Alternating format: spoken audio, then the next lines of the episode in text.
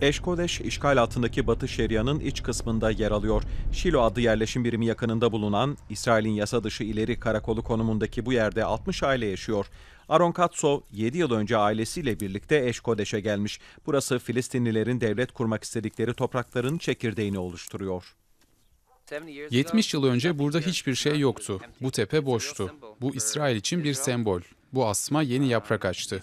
Bu da bizim döndüğümüz, evimize geldiğimiz anlamına geliyor.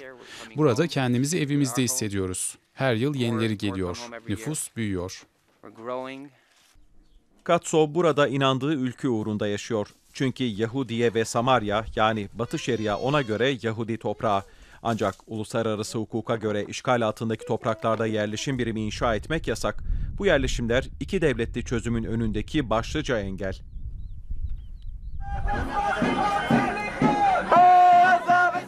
Doron Aruh'ta İsrail'in işgal politikalarını Tel Aviv'in merkezinde protesto edenlerden biri. Bu gösteri sol kuruluşların çağrısıyla yapılıyor. Göstericiler Nisan ayında Gazze şeridindeki protestolar sırasında keskin nişancıların görev yapmasına tepkilerini ortaya koyuyor. Burada korku büyük rol oynuyor. Çok sayıda İsrailli iki devletli bir çözümden korkuyor. Bunun İsrail'e zararı dokunacağına ve varlığını ortadan kaldıracağına inanıyorlar.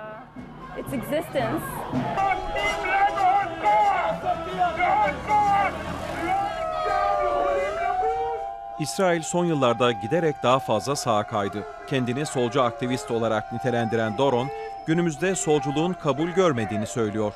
İki devletli çözüm, Filistinlilerle barış. Bu konuları kamuya açık tartışmalarda canlı tutmak istiyor.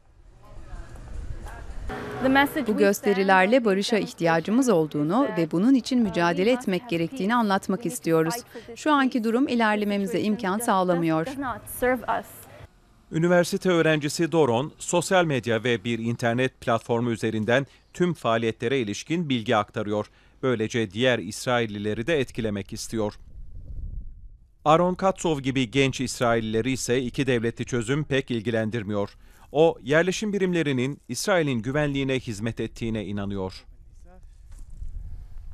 Her askeri okulda öğretilen şey şudur. Eğer tepedeysen aşağıdaki vadiyi koruyacaksın. Tüm Yahudiye ve Samarya bölgesi tepedir. Tel Aviv etrafındaki tüm bölge ise vadidir. Eğer biz buradaysak aşağıdakiler emniyettedir. Değilsek emniyette değillerdir. Buraya çok yakın bir başka noktada da yeni yerleşim birimleri inşa ediliyor.